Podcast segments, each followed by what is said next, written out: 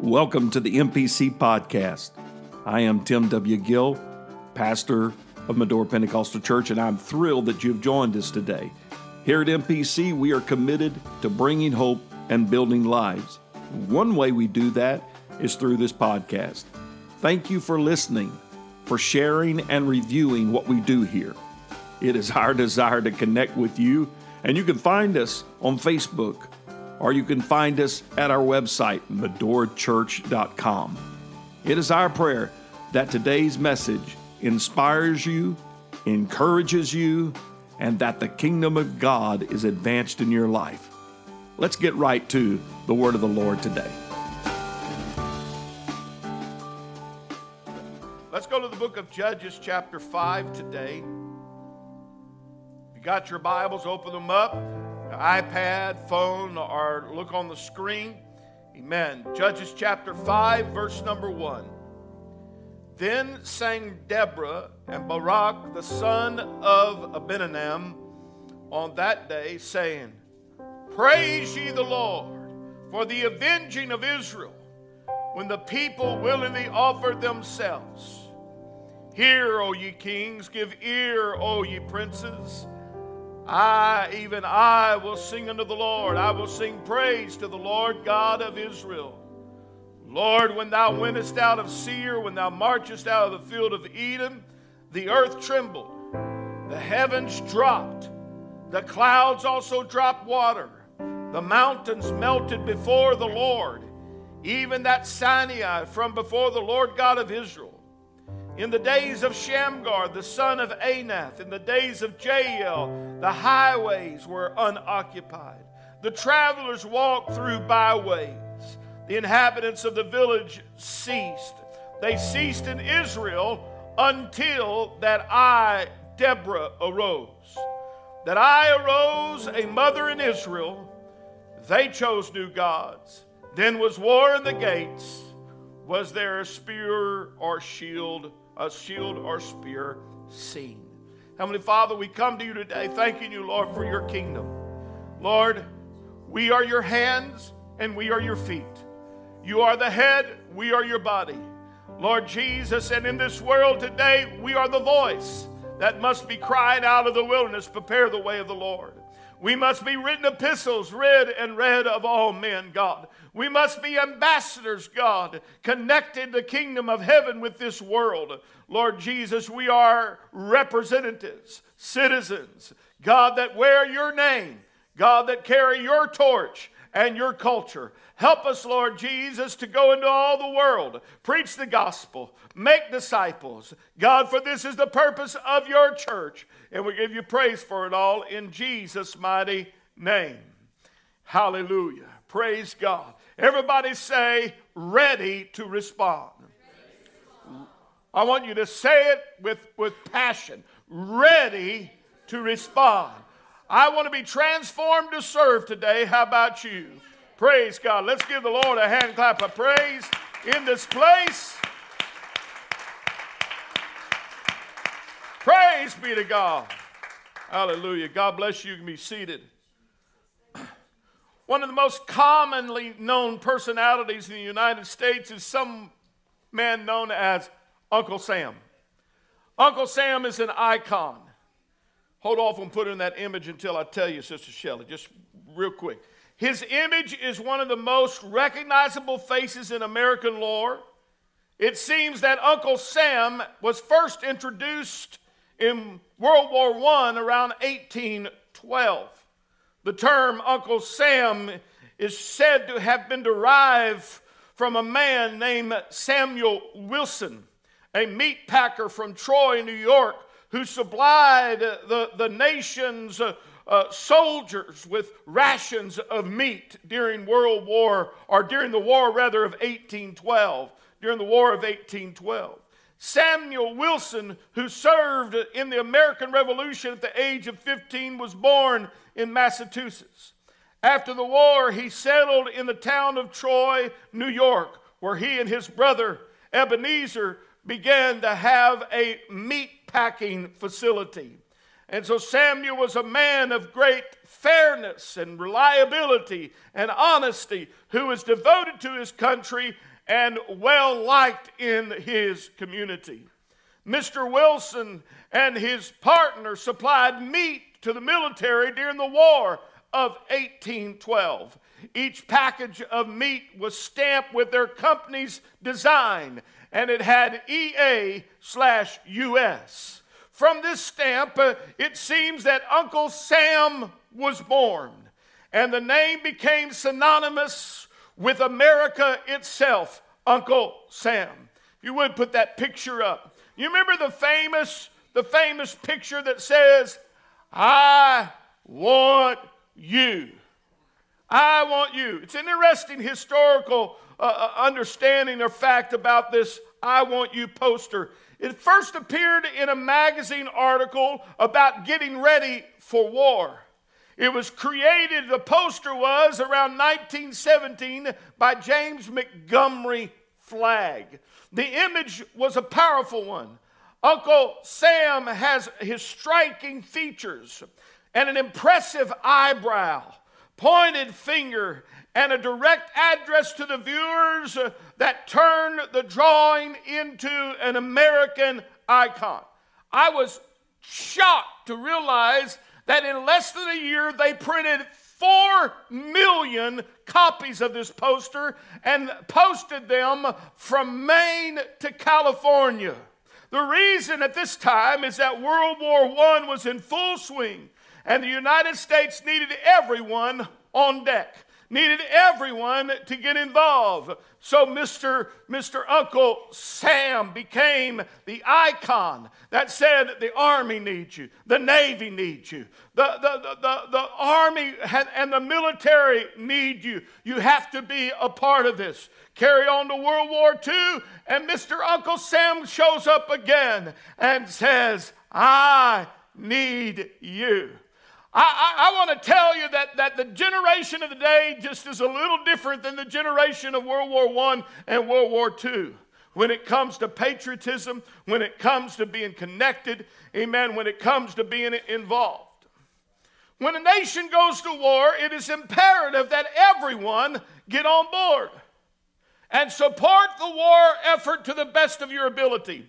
Do you realize that during World War II, Steinway and Sons produced a special built piano for the American troops and produced 5,000 of these special, what they call victory vertical or GI Steinways. And some of them they even parachuted out of airplanes to drop them into the arena where the soldiers were at so that they could have something that would be encouraging, entertaining, distracting for them. And so Steinway and Son decided we're going to get involved.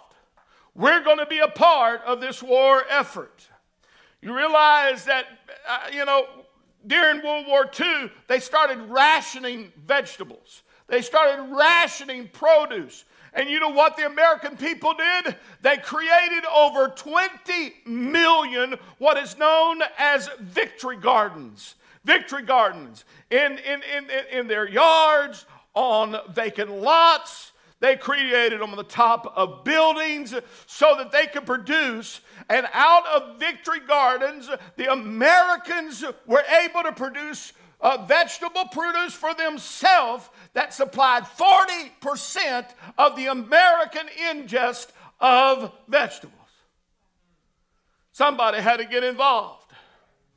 Pigeons carried messages, dogs carried messages.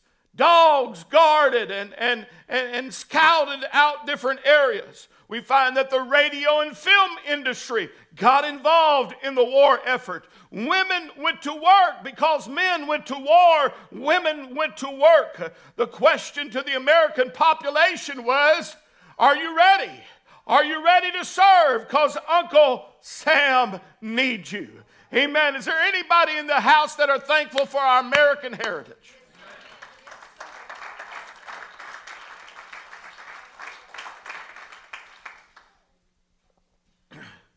The war that is before us in the book of Judges is an interesting story. Judges was a rough time to live. I don't know about you, but I don't think I'd want to live in the book of, of, Judges time period where they were up and down. During the particular time that is before us, Jabin, king of Canaan, of Canaan, set out an aggressive attack against Israel. Jabin was a cunning and crafty and ruthless leader. His methods were cruel and shrewd. He disarmed the people of God. He employed device, devices to divide the people of God. He attacked from every front. For 20 years, he attacked and he would send his general, Sisera, the sadistic military minion of Jabin with his 900 chariots of iron and his massive army of all kinds of crude people to usher in these years of, of oppression. The highways were overrun by the armies of Sisera. The paths that normally they would trod were now being silent because people had to use back roads and, and through the woods and through the desert to find their place. The people had abandoned the villages and communities that were small and went off and run into the woods or into the cities trying to live. Visionary leadership ceased and the leaders became quiet and the leaders and the tribal leaders became distant. No one was in charge. Nobody knew what to do. The absence of good leadership opened up the door for war in the gates. But then the Bible says, until that I, Deborah, arose. I arose a mother in Israel. God chose and chose rather to call a mother, a mother to lead Israel in this time of oppression, a time that there was war in the gates, a God called mother that would produce something new, that would give birth to hope, that would give birth to purpose, that would give birth to direction, someone that would remind Israel that they are God's people, to remind Israel that their leadership does matter, that their work does matter. Amen. The mother speaks of the church. Amen. The church that says, I know that it's a different time that we live in. I know that it's not normal. We can't do the normal things we used to do. But I'm telling you, God will bring a mother, a, a, a person that will come on the scene that will remind us that God is still in charge. That God is still in charge. In those days, the army of Israel consisted of just a few foot soldiers, men whose training was farming and not military, fishing and sheep herding, not military. Israel at this time didn't have a standing army to defend itself against these times of attack and crisis. Instead, each tribe would call up a militia of our able bodied men each tribe taught, uh, or fought rather, most of the battles alone in their particular area. But the times of the neighboring tribe would, would be attacked, and there would be such a broad attack, they would have to join together. And so the leaders, the tribal leaders, would get this tribe and that tribe to come together to respond to an attack. So there had to be a call. There had to be a call. The Canaanites of North had come down with a huge army led by General Sisera, and the Canaanite forces were gathered to attack with their 900 chariots and close to 200,000 soldiers they estimate was coming against Israel. It sprawled, the army did, from Horeth until the river of Kishon. It is estimated that these men were, were, were just vast, and the Bible calls them in verse 7 multitude. They came with one goal, and that's to kill the Israelites. Genocide. The attack for 20 years was bad, but they came with one mission, and that was to wipe out the Israelites. The army is great, the attack is imminent.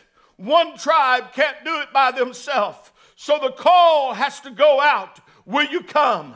Will you come and help us? Will you come and help us against uh, Sisera? Will you come and fight against this great host? There is a just cause. Somebody say amen. There is a war that is worth fighting.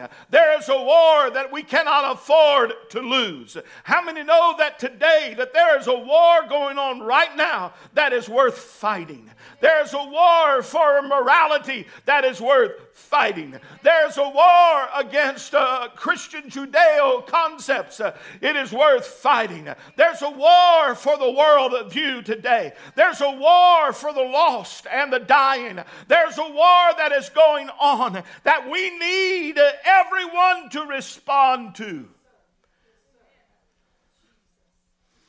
In Judges 4 and 14, Deborah said, unto Barak, that was the general that was overseeing this gathering of soldiers from different tribes.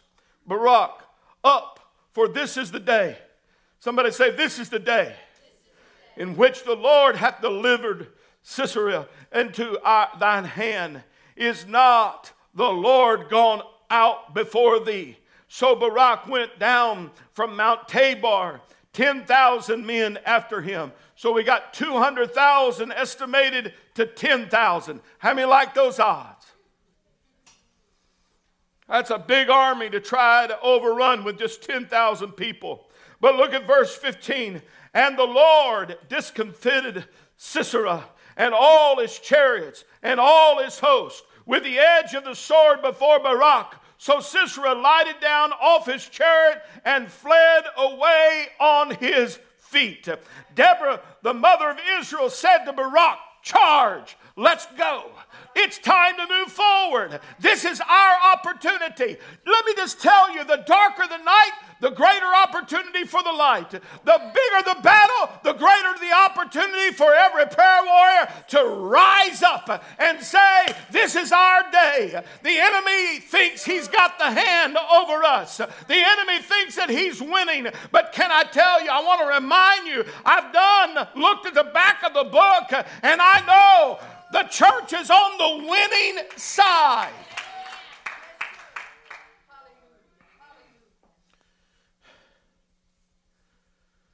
God routed Sisera and all those 900 chariots and all those troops before Barak. Sisera got so scared and so dejected, he jumps out of his chariot and runs.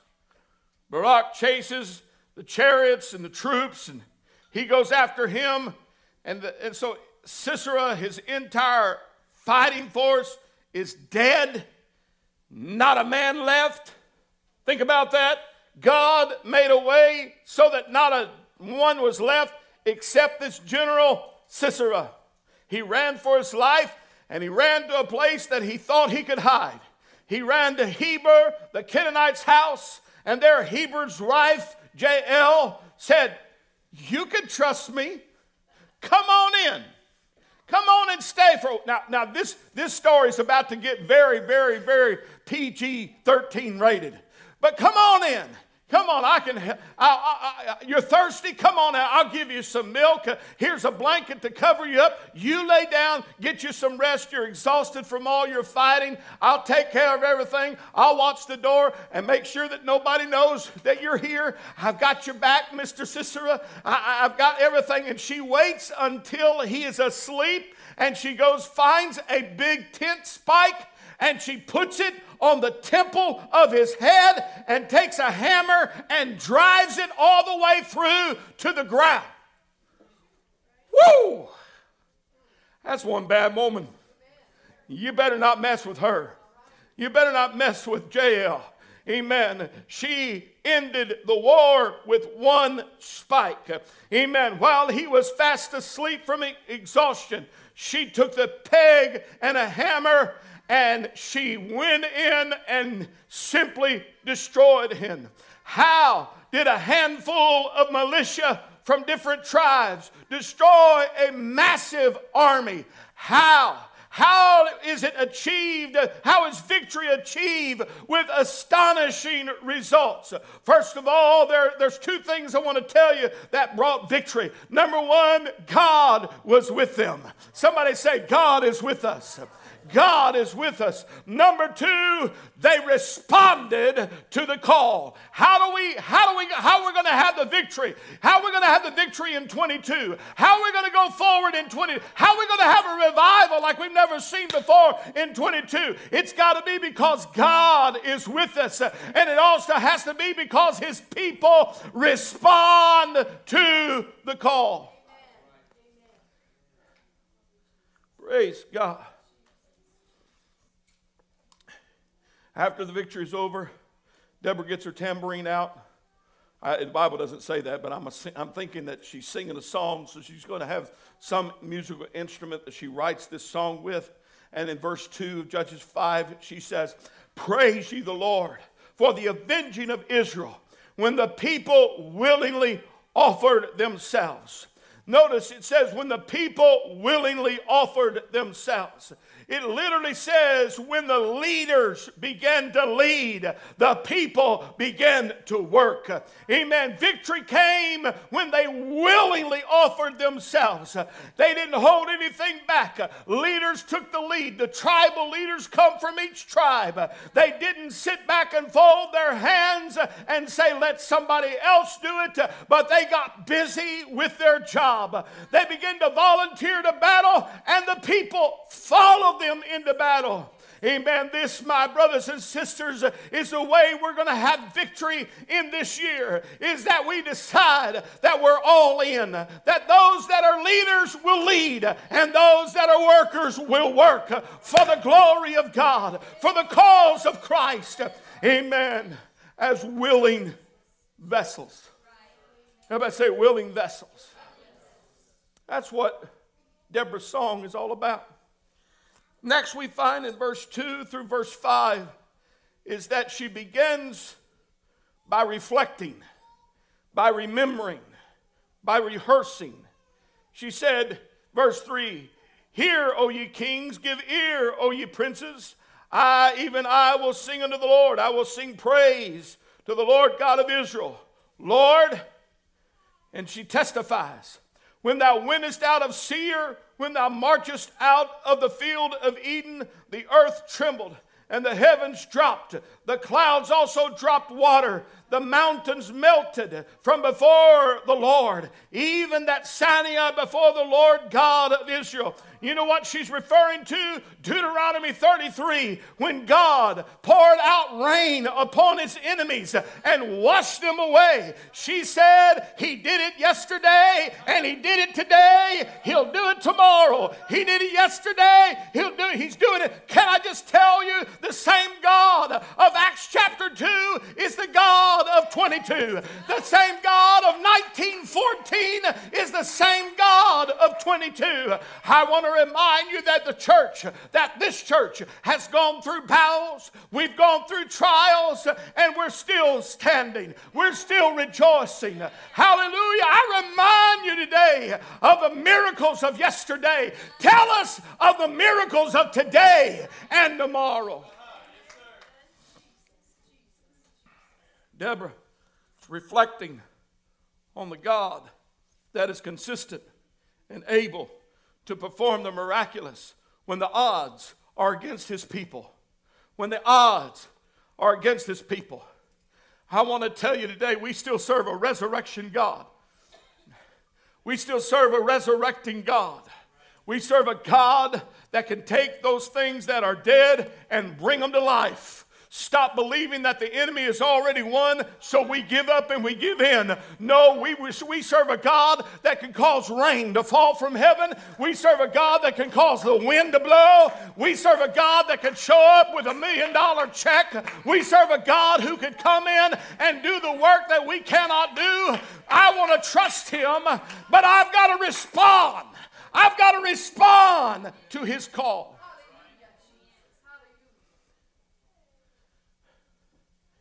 The mission, dear church, is the same of Acts 2 and 1914. I say 1914 because that's when this church began.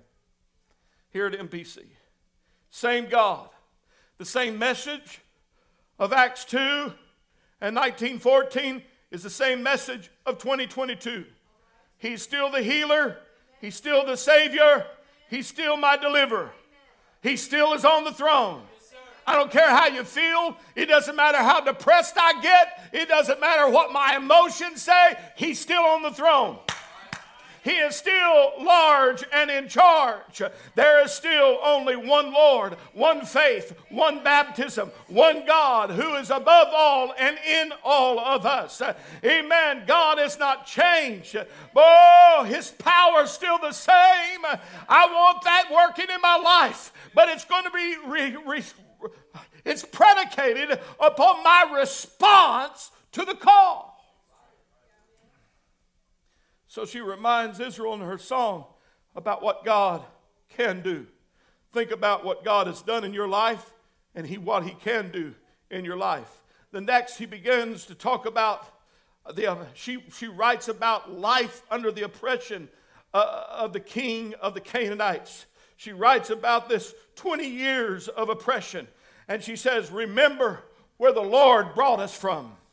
Remember what God can do, but also remember where the Lord brought us from. How many of you are sitting in this place today can look back five years and say, Man, the Lord brought me from a mighty long way? Look back 15 years, look back 20 years, look back 50 years and say, My God has brought me from a mighty long way. Look back five weeks, my God has brought me. Somebody needs to remember that you are at a better place now than what you were a few years ago. Amen. Stop thinking about, well, I don't have this and this is not that, and uh, look how bad it. No, but look how far we've come. Look how far you've come. Take a minute, stand to your feet, and give God thanks for where you've come from. Give Him thanks. Come on, stand to your feet, lift your hands, and give God thanks for where you've come from. Hallelujah!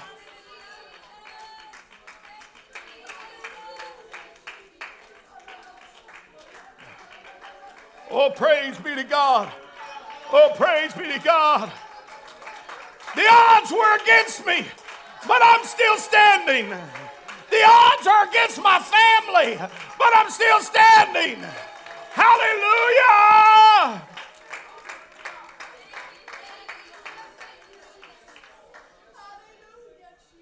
Lord, I bless you. Be seated. From verse 6 through 9. Deborah, refrain, her refrain deals with the remembering of the goodness of God and how bad it was and where they've gone through. The highways were deserted, free travel was not an option. They had to journey on the off roads and the back roads and through the woods. She said that the inhabitants of the villages ceased. That means leaders stopped leading, and workers stopped working, and warriors stopped warring until Deborah said, I showed up. What kind of woman must Deborah have been? To step in a day where they were battling idolatry, they were battling defeat, warriors had become wimps, and the enemy had stolen all their weapons. Israel didn't have any weapons because the Canaanites for 20 years had a task, and that was to disarm them. Why? The ultimate goal was to destroy them. And when the enemy disarms us, the next step leads to destruction. I want to tell the enemy, you thought you took my weapon, but I've got some arsenal that you don't know about. I have some authority that you don't know about. I have some power that's beyond your ability to take what I have. You steal, you steal my weapons, but God's got something inside of me that's bigger than your weapons. The Canaanites disarmed them. For she said, Not a shield or spear was seen among 40,000 in Israel. Not a shield or spear was seen. But in verse 9, Judges 5 and 9, in her song, she says this my heart is toward the governors of Israel that offered themselves willingly among the people. Bless the Lord. What she's saying is that not everybody had quit. Not everybody was hiding. Not everybody was wimping out. Not everybody was turncoating and running. I want to tell you that this hour of apostasy, where people are leaving truth left and right, not everybody is leaving. Not everybody is running. Not everybody's marching away from doctrine. Not everybody is marching away from the Word. Not everybody's running from holiness and living godly and having right spirits. She said, There's still some, and I celebrate them. I said, I celebrate them. I celebrate them. Hallelujah. Not everybody gives up. And then in verse 10, she rehearses the call to action. Verse 10, she says, Speak ye that ride on white asses, ye that sit in judgment. This is the leaders again, and walk by the way. They that are delivered from the noise of archers in the place of drawing waters. There shall they rehearse the righteous acts of the Lord, even the righteous acts toward the inhabitants of villages in Israel. Then shall the people of the Lord go down to the gates. Where's the war? In the gates. And the people of the Lord shall go to war. And then she says to herself, Awake, awake, Deborah, awake and utter a song. Arise, Barak, amen, and lead thy captivity captive thou son of Abinoam. What is she saying? It's time to wake up and get busy. It's time to go to action. Can I just tell you right here? There are things that we used to could do, we don't normally be, are able to do. Amen. We can't go to hospitals like they like the, we used to. We, there are places they're not allowing us to get in even now after two years, not allowed to go back in. But I want to tell you what, we need to find a way around that. We need to find a path around that so that we can get in somehow, whether it be by letter or whether it be by uh, uh video conferencing, whatever it's got to be, but begins with our, our prayer life and put ourselves before God and praying in the name of Jesus. Right now, go to the hospital where Bishop Willis is. Touch his body in the name of Jesus. Right now, go to the hospital, Lord. Amen. Where Pastor Davis is. And he's wor- working for his very life. Oh, God, show up. How, how, how does it look in 22 when you can't go, but you know? You know what? I want to challenge you. I'm going to put a challenge out to you. And that is when you go through your, your social media feed and you see someone that says, please pray, stop and do it right then. Stop. You don't have to post about it. You don't have to tell them about it. You don't have to brag about it. I prayed three hours for you today. No, just do it. Just do it. That's answering the call of 22 to the war of 22. We need warriors that'll say, I may not have the same kind of weapon I had, but I'll find me a new one.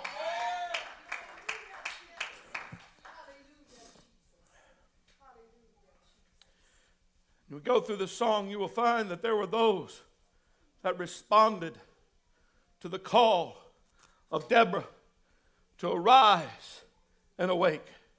Ephraim, the leaders of Ephraim and the people of Ephraim showed up. What did they show up for? To fight against the great odds against them. Benjamin and the tribe of Benjamin showed up and got involved and answered the call. Zebulun, whom the Bible says handled the pen of a writer, showed up. They said, I may not have a bow, I may not have an hour, but I do have influence in writing. There is something I can do. Stop saying, well, I can't do this and I can't do that, and we've got this restriction and that. No, I'll do what God has given to me. What is your gifting today? What has God put in your hands? Amen. What has God put in your hands? Zebedee said, I got a pen, I got a quill. I'll use it for the glory of God. Praise be to God. How many of you are on Facebook? Raise your hand. All right. That means the vast majority of us have an instant way to post things for the glory of God and for the honor of the Lord. Amen. If you don't know how to post positively, just stop for a while and post the Word of God. Post the Word of God. Post the glory of God. Post what God is able to do. Amen. Somebody has got to say, I will be a Zebulun. I will be a Zebulun. Notice what verse 18 said of Zebulun. In verse 18, 5, it says, uh, Judges 5 and 18, Zebulun and Naphtali were a people who jeopardized their lives, who hazard their lives unto the death in the high places of the field. I want to tell you there is a calling that needs to get in our core that says, I'll not only live for this gospel, I'll die for this gospel. I'm not only live, but I'm going to die if need be. I'll give my life for it. Now, tragically, not everybody answered the call. Reuben, the tribe of Reuben, if you study the song, they couldn't make up their mind. You want to get, in Rob o, get involved, old Rube? Oh, no. You want to be a part? Yeah. I don't know if I really want to do that.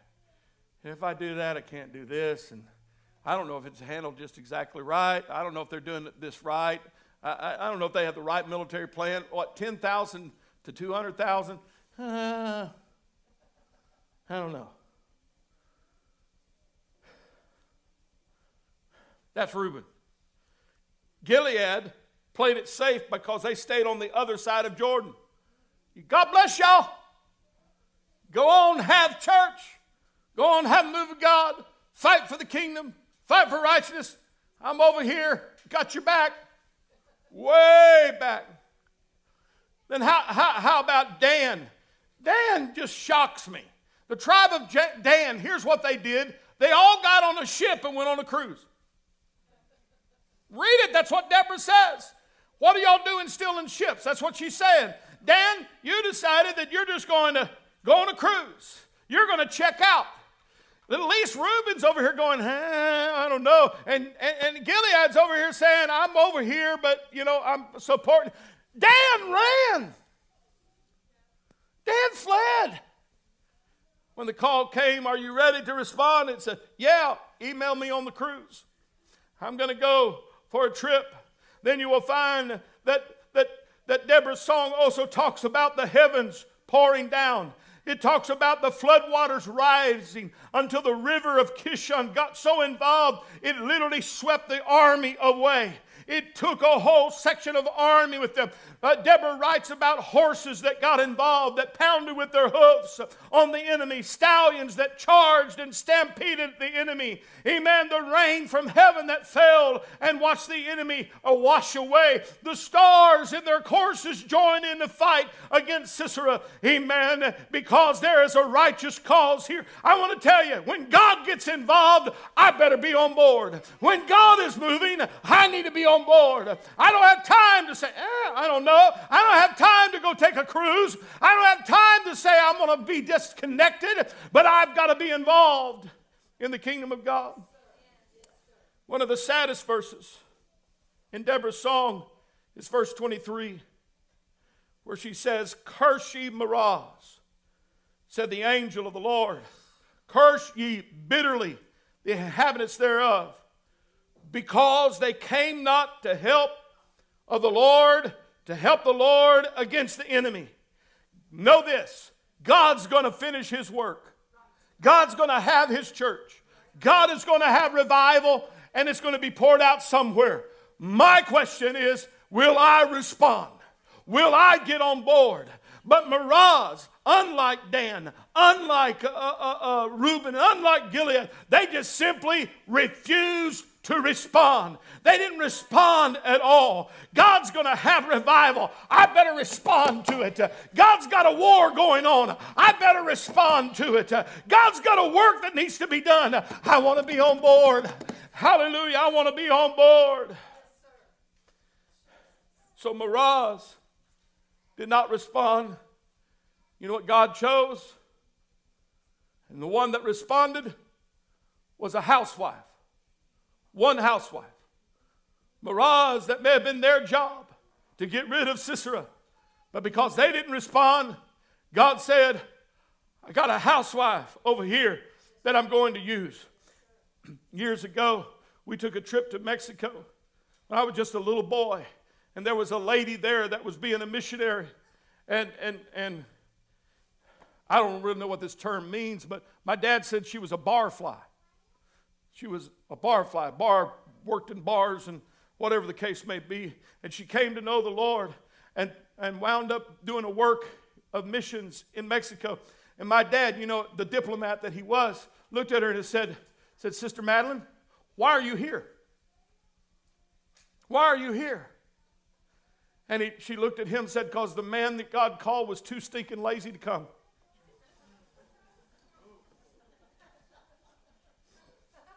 Jael should have probably never drove the spike through the head of Sisera and had to deal with that all her life. But because Meroz didn't show up, it now was given to someone else to do. I, I, I, Brother Jason, I don't want anybody taking my job. I don't want anybody taking my job. I don't want anybody coming in saying, Oh, you are cursed because when I called you, you didn't answer. But rather, Lord, here I am. Send me. Use me. Let me be a vessel of honor for the glory of God. And if I am the one that drives the stake, I'll be the one that drives the stake. Somebody say, Thank the Lord. Thank the Lord for mamas of Israel.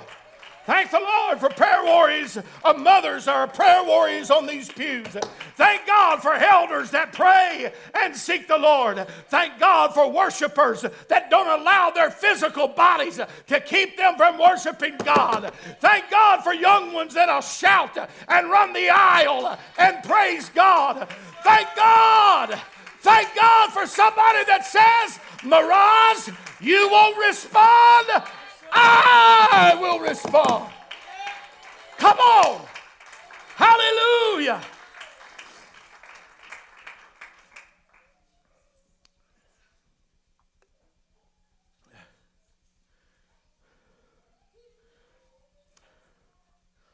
Whew. Thank God for Jael who responded. Thank God for the wind and the rain that fell down caused the river to rise and begin to wash away. Thank God for car alarms to let you know you just hit your fob. Thank God. Thank God for horses that did their job. Thank God for those that stood up and said, I'll respond to the call. Ephesians chapter 4 and verse 11. And he gave some apostles and some prophets and some evangelists and some for some pastors and teachers. For the perfecting, that word there means equipping. For the equipping of the saints, and I want to focus on this phrase, for the work of the ministry. Somebody say the work of the ministry. We are all called to something. The fivefold ministry may not be your calling. It may not be your gifting. The fivefold ministry may not be where you're at, but everyone in this room has a ministry. Look here. Praise God. Everyone in this room has a ministry. You have a ministry. I have a ministry. We're called to that. I like what Skip Moen wrote in, in an article when he said, God is continually active the history of Israel is a witness to God's interaction with men. God's work shapes history itself. God's work directs the course of all events and activities in the human realm to suit his purpose. Work is never outside the context of God's sovereignty. Work has been as an assignment God gave to man.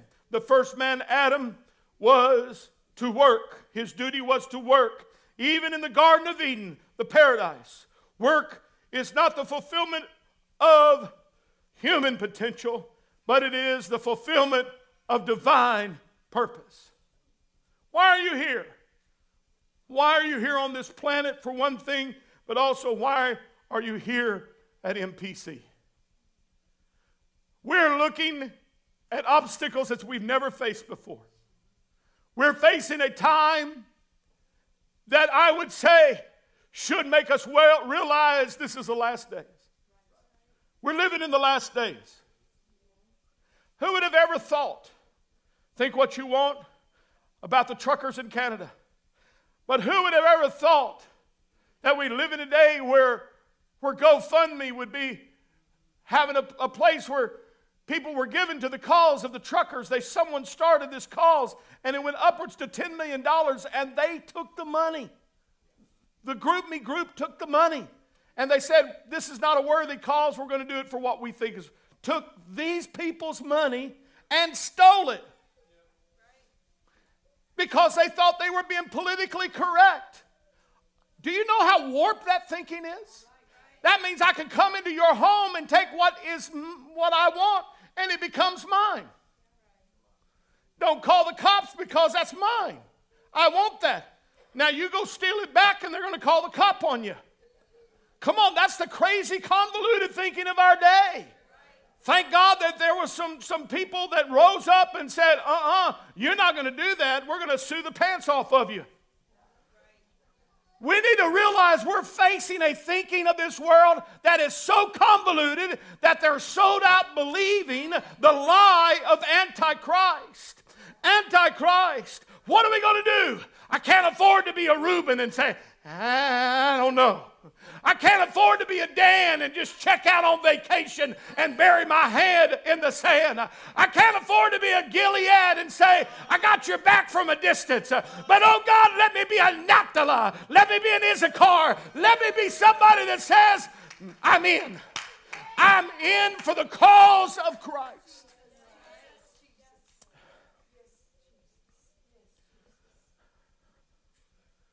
I'm bringing this to a close today. But I want to ask you a question.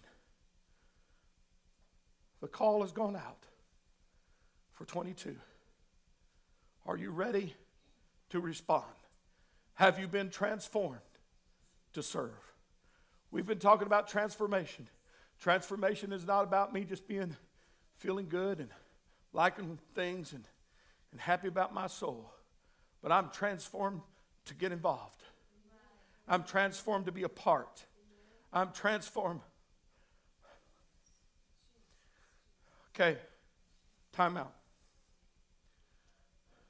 There's one group that wasn't there, and that's the one that says, I didn't see this tribe yet. I tried to find it, but David, I couldn't find it. So I'm going to make up my own. Scallywag tribe. The Scallywag tribe says, if I don't get that job, I'm not doing nothing. If I can't be that leader, I'm doing nothing. See why I call them Scallywag tribe? It's like I've got my own personal agenda, and I've got my own personal goals. And if you're going to use me, you got to use me, Lord, on my terms. I'm preaching now. I'm not hollering, but I'm preaching now. You're going to use me, Lord, on my terms. Rather than saying, as Paul, here am I, send me. Rather than saying, as Isaiah, Lord, I'm a man of unclean lips and I dwell in a nation of unclean people. And God said, Here, I'll touch your lips, I'll use your mouth. Stand with me, please. Are you ready in 22 to respond to a fresh challenge? Are you ready to say, The odds are against me? I know it. But her, how, how am I going to lose when I've got the God over the rain and the wind and the heavens and the mountains and the rivers. I'm outnumbered 200,000 to 10,000. But what they didn't count on is Kishon rising to the level of flood and wash. I believe God sent a flash flood of rain that poured down. The, the, the, the ice melted from the mountains uh, and the rain fell and it washed them away. I want to tell you, God can do something with you and me if we'll just simply respond. I'm ready. I'm ready, Lord. Send me. Send me.